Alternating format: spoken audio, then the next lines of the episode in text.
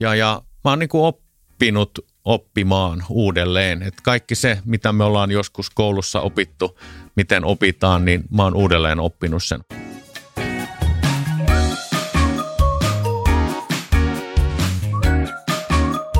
Oppiminen, digitalisaatio, työn muutos, hyvät käytännöt, kiinnostavat ihmiset ja hyvät tarinat.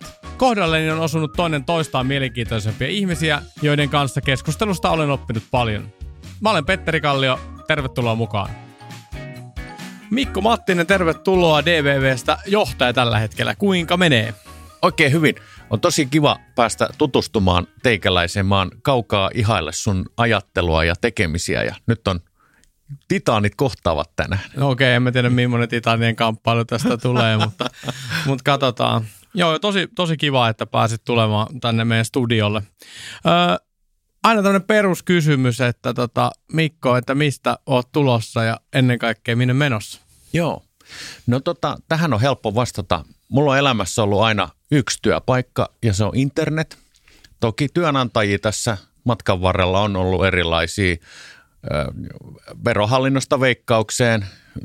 Pääsääntöisesti, no ehkä voi sanoa niin kuin korkean teknologian toimijoita ensisijassa, mutta se ei yhtään nyt tarkoita sitä, etteikö mulle kaikki muukin maailmassa olisi kiinnostavaa, mutta internet on ollut mun työpaikka ja mä veikkaan, että niin kauan kuin paperikoneita pyöritetään, niin mä pyöritän tätä internet, internet-tarinaani siinä sivussa. Oikein hyvä. Mitä sieltä internetistä nykypäivänä löytyy sitten? No just äh, ihan fantastinen idea oli tässä yksi päivä. Ehdotin kollegoille, että voitaisiko me tietyt palaverit pistää VR-laseilla. Ja ihan jo pelkästään siitä, siitä syystä, että aikanaan meistä kumpikin on joskus menettänyt nettineitsyytensä, niin eikö nyt olisi aika menettää tämä niin kuin VR-neitsyys. Ja tämmöinen kavereiden kesken turvallisessa ympäristössä tapahtuma VR-laseilla kokoustaminen, niin eikö se ole niin kuin paras mahdollinen tapa lähteä tutustumaan siihen ympäristöön? Että niin, se on aika turvallista. Että niin kuin tämmöinen, että kun tämä korona-aika, korona-aika on mitä on, niin sitten päästäisiin vaikka samaan neukkariin joo. takaisin. Joo. Joo. joo, joo, kyllä, kyllä. Sitten siinä on toiseksi on se tarinallistaminen.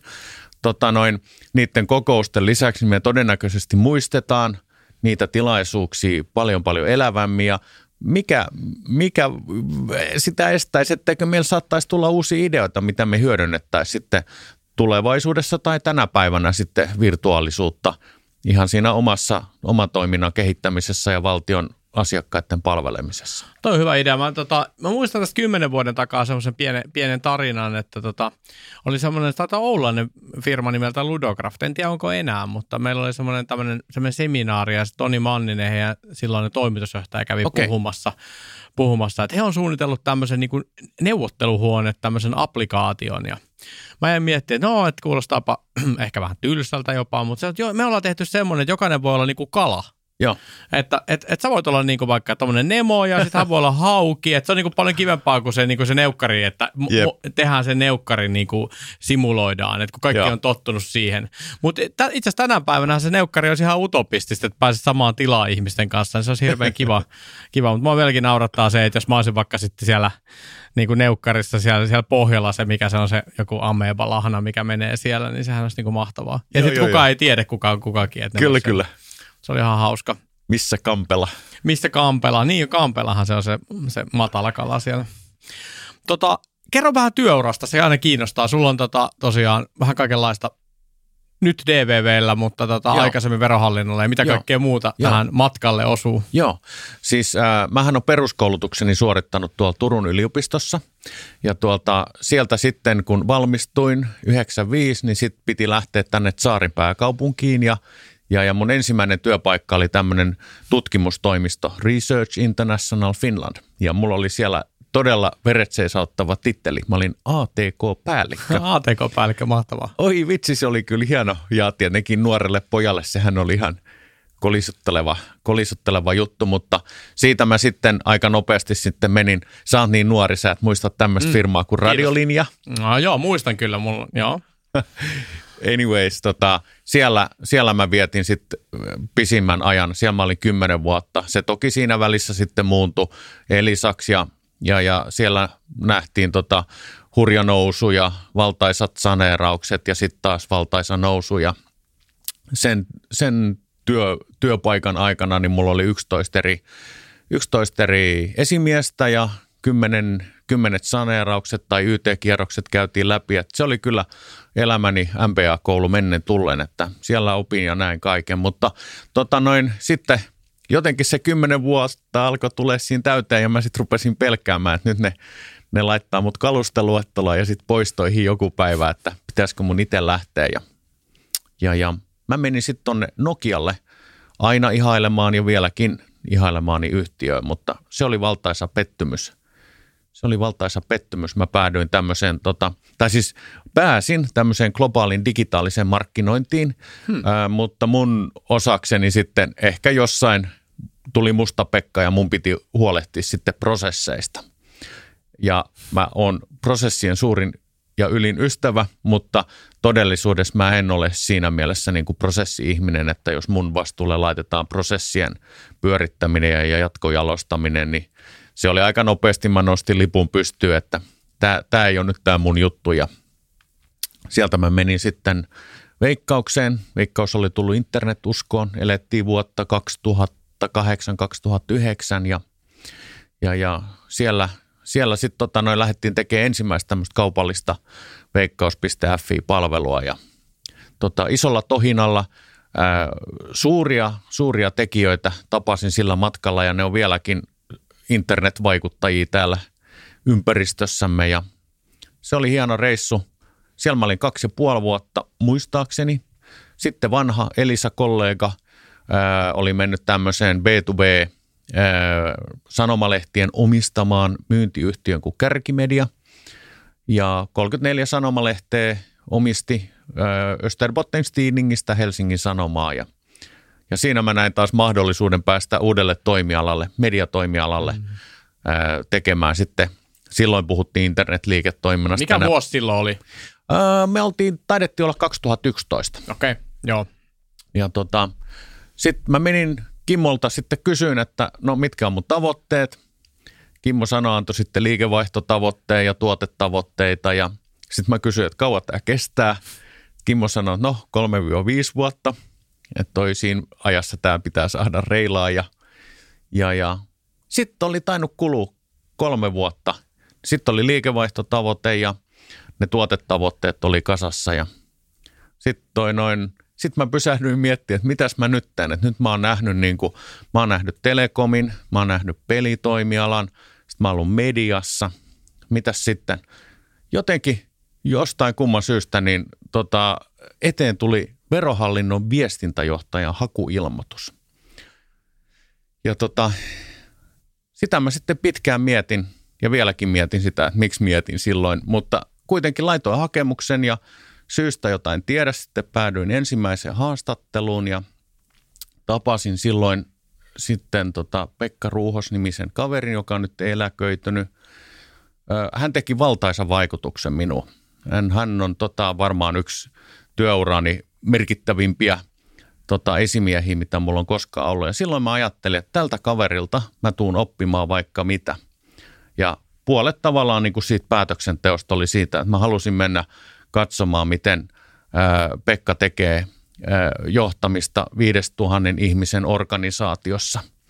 Ja se oli kyllä ihan, se oli oikea valinta, että ne neljä vuotta, mitä Pekan kanssa ehdittiin tekemään yhteistyötä, niin mä olin todella erittäin vaikuttunut on vieläkin hänen johtamismenetelmistään ja siteeraan niitä, en nyt ehkä päivittäin, mutta kuukausittain käytän Pekan, Pekan metodologioita kyllä, että se oli hieno.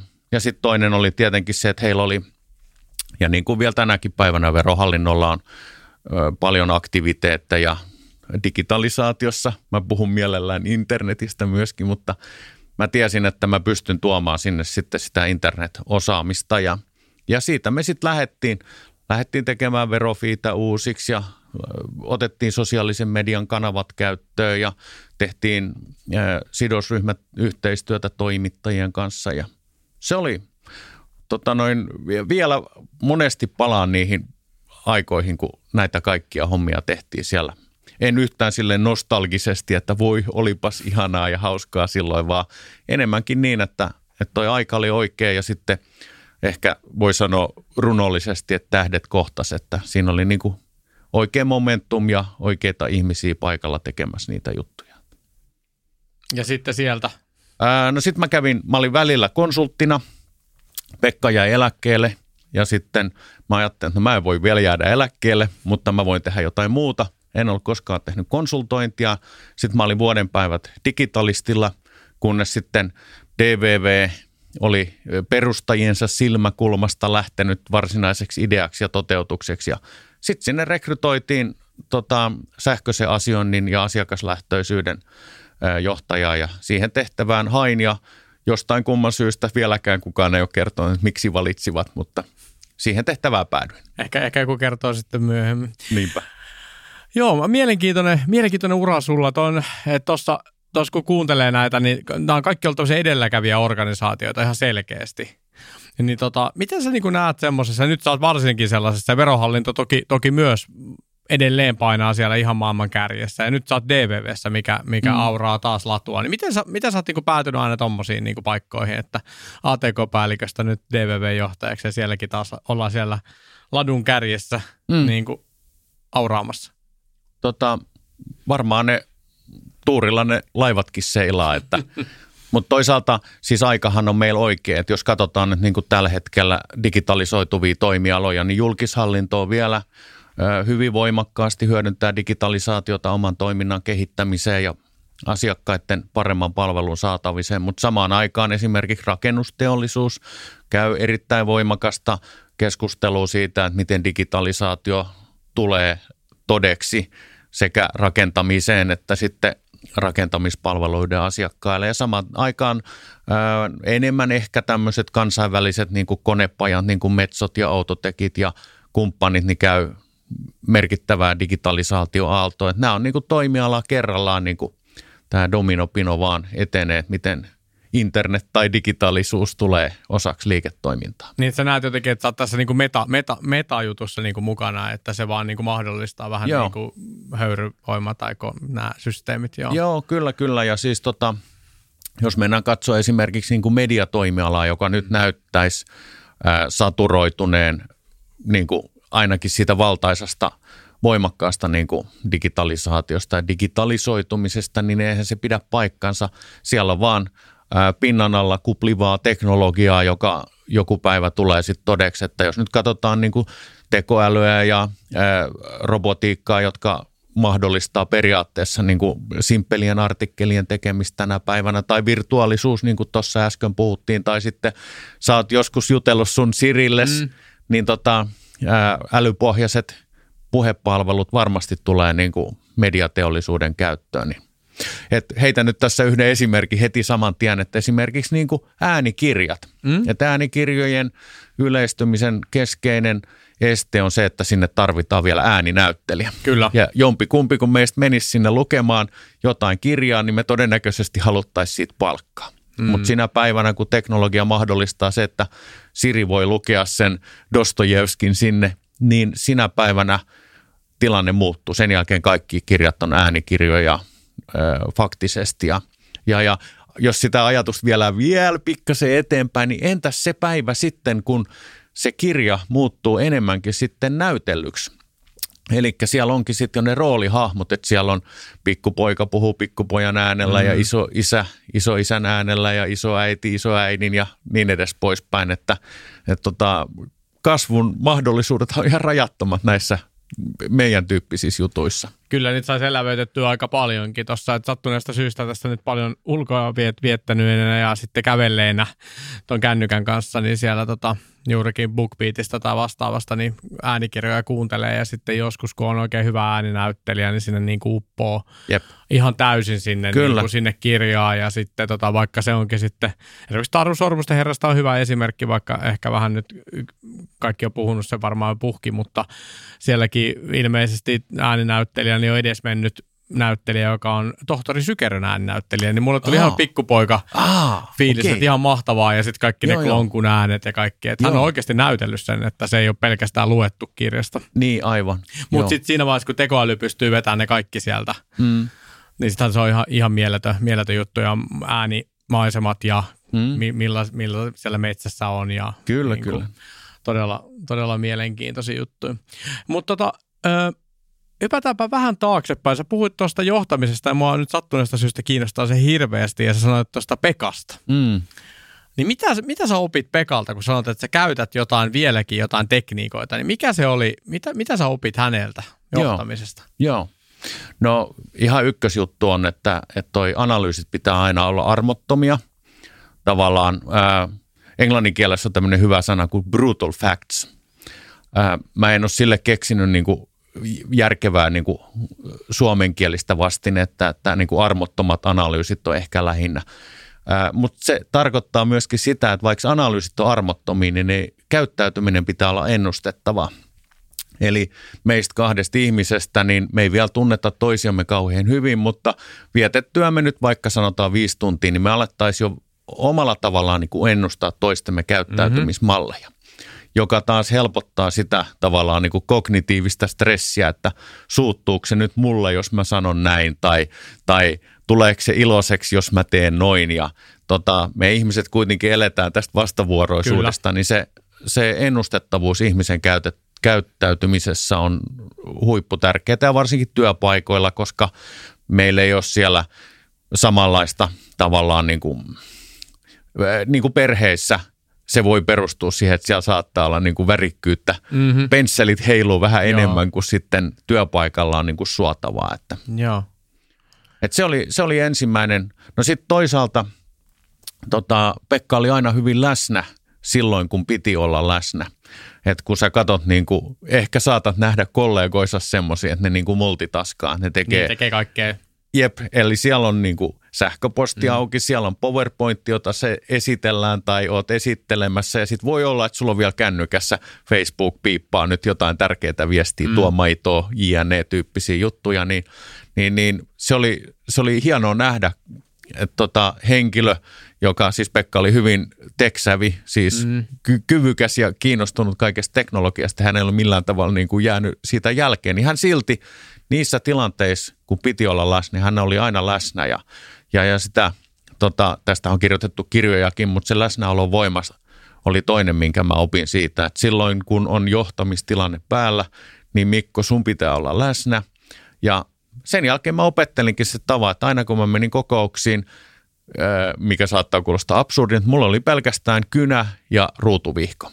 Hmm. Mä olin silloin aina läsnä siinä tilanteessa, kun mä tiesin, että nyt on mun johtamistehtävästä kysymys, että, että tota noin, se on ihan super tärkeä. Kuulostaa yksinkertaiselta, mutta ai että kun sä pääset kokemaan sitä, kun joku ihminen on todellisuudessa mm. läsnä siinä kohtaa, kun jotain asiaa viedään eteenpäin.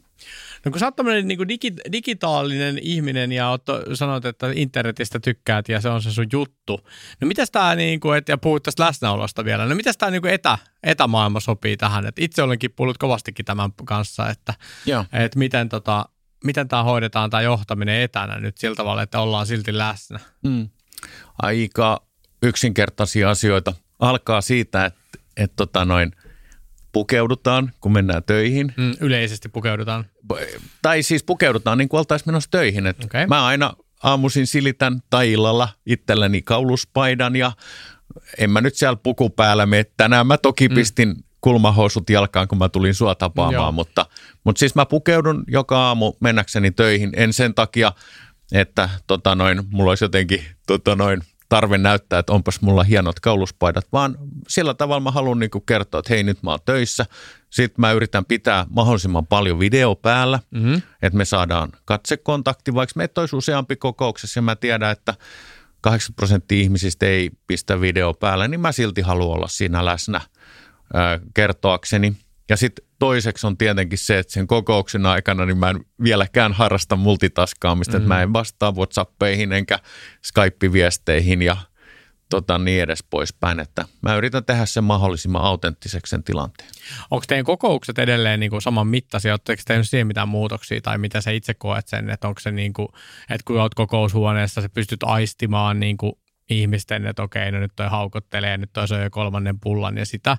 Nyt tätä mikrotarkkailua ei voi tehdä niin kuin etänä, varsinkin jos ihmisillä on kamerat pois päältä, mm, niin mm. miten sä varmistat, mm. että ihmiset on niin kuin hereillä siellä? Mm, mm.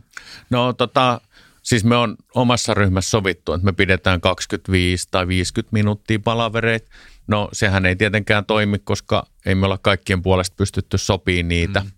Mutta sitten siinä on myöskin se, että ää, jos olisi niin kuin toi 60 minuutin tapaaminen, niin sitten siinä heti alussa kellotetaan se, sovitaan, että paljon käytetään aikaa mihinkin. Ja sitten viimeisen vartin kohdalla mä yleensä annan äänimerkki, että hei nyt me ollaan enää 15 minuuttia aikaa, että nyt joko pitää päättää tästä asiasta tai tehdä X, Y, Z juttuja ja sitten viimeisen viiden minuutin kohdalla pitää jo sanoa, että hei no nyt kohta palaveri loppu, että, että tota noin, saadaanko me tähän nyt sit asia johonkin, johonkin tyyliin johonkin malliin. laitettua, niin tota noin, öö, kamala kysymys, mutta ei, en usko, että kellään on tämän parempia niin kuin, työkaluja. Mä oon huomannut kyllä, että, että tota, et esimerkiksi toi, no vanhan työnantajan verohallinnon puolella, niin siellä on hyödynnetty näitä Teamsin uusia menetelmiä, äänestyksiä ja tota, niitä featureita, mitä siellä on mahdollistettu. Et mun mielestä niitä kyllä pystyy niin kuin,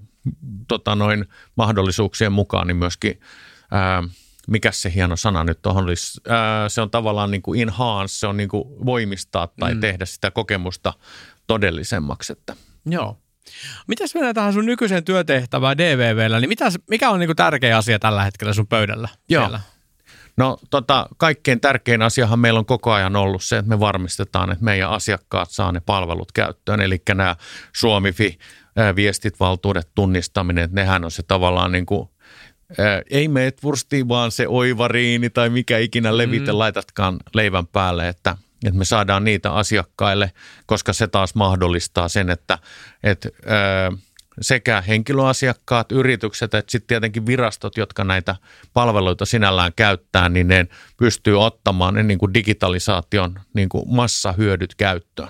Että niin kuin jokaisen ei kannata rakentaa omaa tunnistautumista, vaan valtiolla kannattaa olla yksi tunnistautumistapa. Kyllä, se onkin hyvä. Sitäkin pitääkin miettiä että tässä ei oppi vaan, että olisi saataisiin me suomi.fi. Me vielä olla onnistuttu, mutta ehkä jossain vaiheessa sitten, että hyvä. vielä mennään virtulla, mutta katsotaan nyt mikä sen, mikä sen tota, hi, tulevaisuus tulee olemaan sitten. Miten, tota, miten toi, kun sulla on tuommoinen korkeasti koulutettu tiimi siellä ja erittäin niin kuin, osaavia ihmisiä, niin miten sellaista niin kuin, johdetaan? Miten sä, niin kuin, miten sä niin kuin, kuvailisit niin kuin sitä johtamista tuommoisessa asiantuntijaporukassa? Mm, joo. Tota noin, no mähän olen itse asiantuntija myöskin lähtökohtaisesti ennen kuin mä ryhdyin esimiestöihin. Ja muistan, muistan erittäin elävästi, että minkälaista oli tehdä asiantuntijan työtä. Sehän on semmoista, että sä rakkaudella poraudut johonkin juttuun ja sä tiedät, että mä oon tässä hyvä ja mä voin tässä kehittyä ja mä saan näitä asioita aikaiseksi. Ja se ei tarkoita sitä, että ihmiset kulkis laput silmillä, mutta, mutta ymmärrettävähän on, että jos saat asiantuntija, sanotaan nyt vaikka meillä esimerkiksi niin kuin Suomi-viestien käyttöönotossa, niin ethän sä siinä kohtaa toivo, että kukaan tulee sun työpöydälle mikromanageraamaan, tätä tarvitsisi tehdä näin tai noin ja ja, ja se ei tarkoita sitä, etteikö meillä olisi tavoitteita. Tietenkin meillä on tavoitteita, mutta ei ne tavoitteet ole sillä tavalla kahlitsevia, että et tota noin, kun emme, emme nyt kuitenkaan ole robotteja, niin jokaisen asiantuntijan pitää itse pystyä päättämään, että miten hän niihin tavoitteisiin pääsee. Okay, no nyt sä kysyt vielä tarkentavan kysymys, no mitä sä Mikko tarkoitat, jos puhut näin, niin ehkä jos mä sen alleviivaan niin kuin yksinkertaisemmin, niin siis toi, että me yhdessä sovitaan joku tavoite tai asia, mitä me halutaan saada aikaiseksi, sen jälkeen se on sun tehtävä vastuulla miettiä, että miten sä sinne pääset. Ja mitä vähemmän mä tuun helikopterilla leijailemaan siihen sun asian ympärille, ei sen puoleen, että sä et ehkä kokisi sitä niin kuin huonona asiana, mutta todennäköisesti sä miettisit sitä, että miksi me tarvitaan tässä kaksi, koska mä oon nyt se asiantuntija, niin enkö mä nyt tee tämän jutun loppuun asti. Joo. Oikein hyvä. Miten, miten tota, kun sä, sä oot itse asiantuntija myös ja tullut sieltä, niin onko sulla semmoinen joku semmoinen comfort zone, että sä välillä uppoudut johonkin niin asiantuntijahommaan ja teet sitä niin kuin sillä tavalla mahtavaa? Mä huomaan itsestäni välillä jonnekin analytiikan pauloihin niin kuin jo, jostain syystä, että mä huomaan, että mä oon kaksi tuntia tehnyt jotain, mikä ei, ei edes kuulu enää mulle, mutta mä tykkään tehdä. Niin onko sulla semmoisia niin lohtutöitä, että sä sitten meet jonnekin ja alat niin kuin tekemään jotain, tai onko se lukeminen sun juttu vai mikä on se? Joo, joo. Tota noin, siis mun lohtutyöt tota, muinaisessa maailmassa oli myyntiennusteet. Mä rakastin tehdä myyntiennusteita. Ai tota, no nythän nyt tässä tässä tehtävässä ei, ei semmoisella ole suurta merkitystä, koska edetään budjettitalous, sinne ei edes poispäin, mutta se oli sitä mun omalla tavallaan niin kuin silloin, se on vähän niin kuin sanotaan, että, toi, että suunnitelmat ja tavoitteet tekee niin kuin tulevaisuudesta vähemmän tuntemattoman. Niin niillä myyntiennusteilla mä sitä epävarmuutta ja tavallaan niin kuin tuntematonta mä niin kuin taklasin, että mä mietin, että – että tota, jos mulla on seuraavat puoli vuotta aikaa saada myyntitavoitteet ja mä tiedän, miten asiakkaat ostaa ja missä kohtaa on tota noin hintamiikki ja missä kohtaa pitää antaa alennusta, niin sillä tavalla mä jollain tavalla niin kuin sain lohtua siitä, että mä näin, että, että tässä on nyt puoli vuotta aikaa ja mä tiedän, että tuossa kohtaa mennään alennusmyyntiin ja tuossa kohtaa voidaan laskuttaa täyttä rahaa, niin se helpotti mun tuskaa, koska myynnissähän, niin kuin itse hyvin tiedät, niin se on aina epävarmuus siitä, että syntyykö ne kaupat ja ostaako asiakkaat täysmääräisesti niin kuin me olemme ideoineet. Just näin. Joku sanoi tuosta myynnistä vielä, tämä on hauska, ihan kiva jutella sun kanssa myös myynnistä. Se on niin laaja kokemus tuosta, niin kaikkien kanssa virkamiesradiossa ei puhuta myynnistä, mutta joku sanoi hienosti tuosta myynnistä, että niin, että niin kauan kun joku myy jotain, niin kaikki muu on kulua. Ja sitten jos sitä ajattelee sillä tavalla, mm. vähän ahistamaan. Ja huomaan mm. itsekin välillä, että, että myyntiennuste ehkä ei ole se mun juttu, mutta kyllä mä niin kuin jotain talousraportteja niin yllättävänkin analyyttisesti katon läpi, että mistä mm. on tullut ja minne on mennyt ja missä niin kuin on. Ja toi on just, että ehkä mullakin se analytiikka on se jonkun tyyppinen niin kuin mm. sellainen, mikä tulee sieltä vanhasta tutkijataustasta sitten. Että niin, on. ehdottomasti, kun sä oot vielä väit- väitöskirjan Joo. tehnyt, niin Joo. Totta kai. Mutta mut se on niinku hassu, hassu tilanne, että nythän tässä tilanteessa niin nimenomaan ei ehkä pitäisi niin paljon mennä sinne ja yrittää edes niinku selvittää, vaan pitäisi vaan niinku elää semmoisessa tietynlaisessa epävarmuudessa siinä mielessä, että kyllä mm. nämä ihmiset osaa ne hommat. Mm. Mutta silti aina tiedät, että mm. nyt, mm. nyt mm. että anna mulle se PowerPoint, niin mä teen sen. Ja mm. mä niinku haluan tehdä sitä, ei sillä, että mä niinku haluaisin mikromanagerata mm.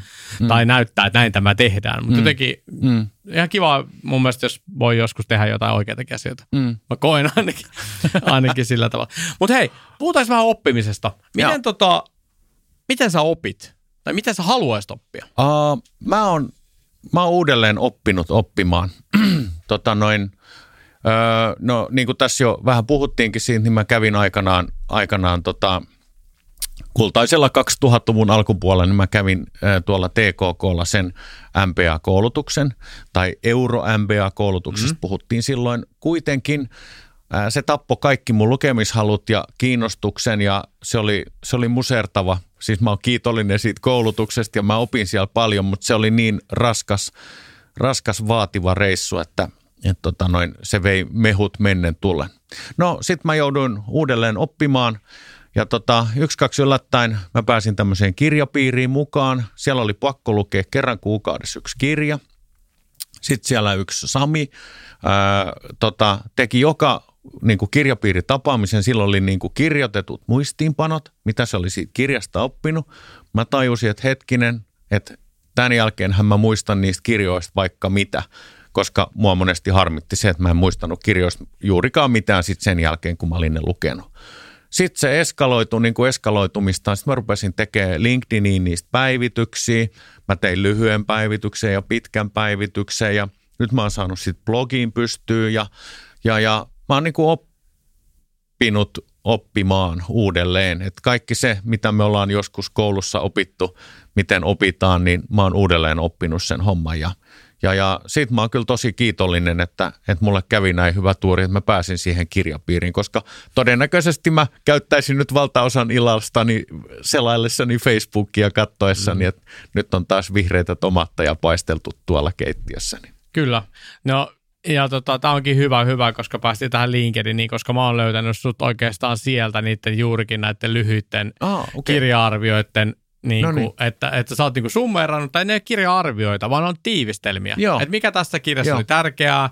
Ja sitten yleensä käy niin, että okei, no niin Mikko on lukenut ton, mä katon näin, okei, joo, Mm. ihan hyvä, joo, ja mm, sitten näin. No, ja, tai sitten sit jos on joku ihan super, niin okei, nyt mä otan tän ja luen itse. Mm, mm, Että se on tosi hyvä. Ja Marko Mäkinen on muuten toinen, ketä mä seuraan, Aa. seuraan sit kanssa. Että Marko Joo. kerran vuodessa julkistaa tämän sen niin kuin parhaat bisneskirjat. Joo, Ja kyllä mä ne Amazonista melkein kaikki tilaan. joo. Et, et melkein kaikki, mutta välillä on sellaisia, että nyt, nyt hän on niinku ehkä niin korkealla levelillä ja siinä omassa lukemisessa, että sieltä ei tule sellaista perusteosta enää Ei, niin kuin mulle, aivan. vaan että sitten mennään jo. Mutta kyllä mä sieltäkin yritän jonkun, Joo. jonkun aina ottaa. Ja mun mielestä tämä on tosi tää on arvokasta, Mm. että sä jaat tätä tietoa et, että Mm. mm. niinku, ja summeeraat sitä, koska niistä LinkedIn-postauksista tai sit sun blogista voi hyvin saada jo sen idean siitä kirjasta, Mm. ja ihminen pystyy oppimaan ilman, että se kahlaa sitä useat satoja Joo. sivuja. Mutta jos tuosta tietokirjahommasta niin puhutaan vielä vähän, tai mua kiinnostaa se, että kun sä selkeästi luet paljon, niin tota, äh, luet sä sen niin kuin koko kirjan? Onko se niin kuin, että sä luet sen niin kuin alusta loppuun? Joo. Niin tota, tuntuuko susta, että on vielä tietokirjoja, missä oikeasti on 300 sivua niin kuin asiaa, tai 500 sivuun? Mm. Jotenkin mä itse koen, että ne vois kaikki laittaa siihen 50 sivuun, mm. että sitten pyöritään tätä samaa asiaa Joo. uudestaan uudestaan. Vai onko vielä semmoisia tietokirjoja, missä oikeasti on sitä vielä 500 sivuakin sitä asiaa? Joo. No kyllä Kahnemanin Thinking Fast and Slow, se on ihan kiireestä kantapäähän täyttä asiaa. Se on aika raskas myös. Joo, mä luin sitä, siis mulla meni koko kesäloma, kun mä luin sitä. Joo. Mä pystyin lukemaan sitä ehkä niin kuin kaksi sivua No päivässä. se on tai- just sen verran pystyy jo. Siis todella, todella tuhtia tavaraa, mutta, mutta sitten ton jälkeen mun nyrkkisääntö onkin, että hyvä bisneskirja olisi 200 sivua. Siis hyvä tietokirja on 200 sivua.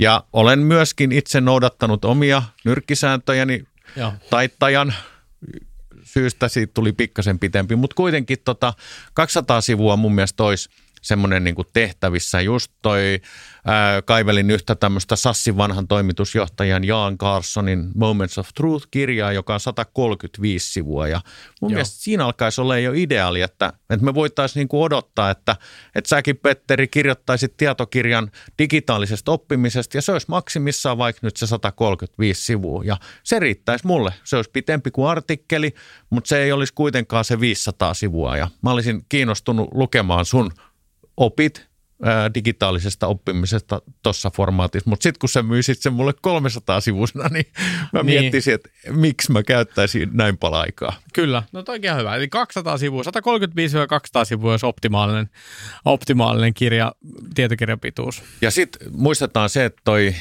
e- e-kirjat on kuitenkin ehkä dominantti tapa tulevaisuudessa, niin silloin tämä fyysisten sivujen määrä niin kuin häviää. Että tota, niin kuin Kindlellä luet, niin sä yleensä vaimo kysyy sulta, että missä kohtaa saat siinä kirjan, niin sitten sä sanot, että mä oon 29 prosenttia nyt lukenut. Niinpä, niinpä tietää jo etukäteen. Mitäs tuosta itse asiassa tuosta Mistä kasvua kirja, jos vähän mennään siihen eh, tota, Alman, Alman julkaisema kirja, niin tota, opas digiajan johtajalle.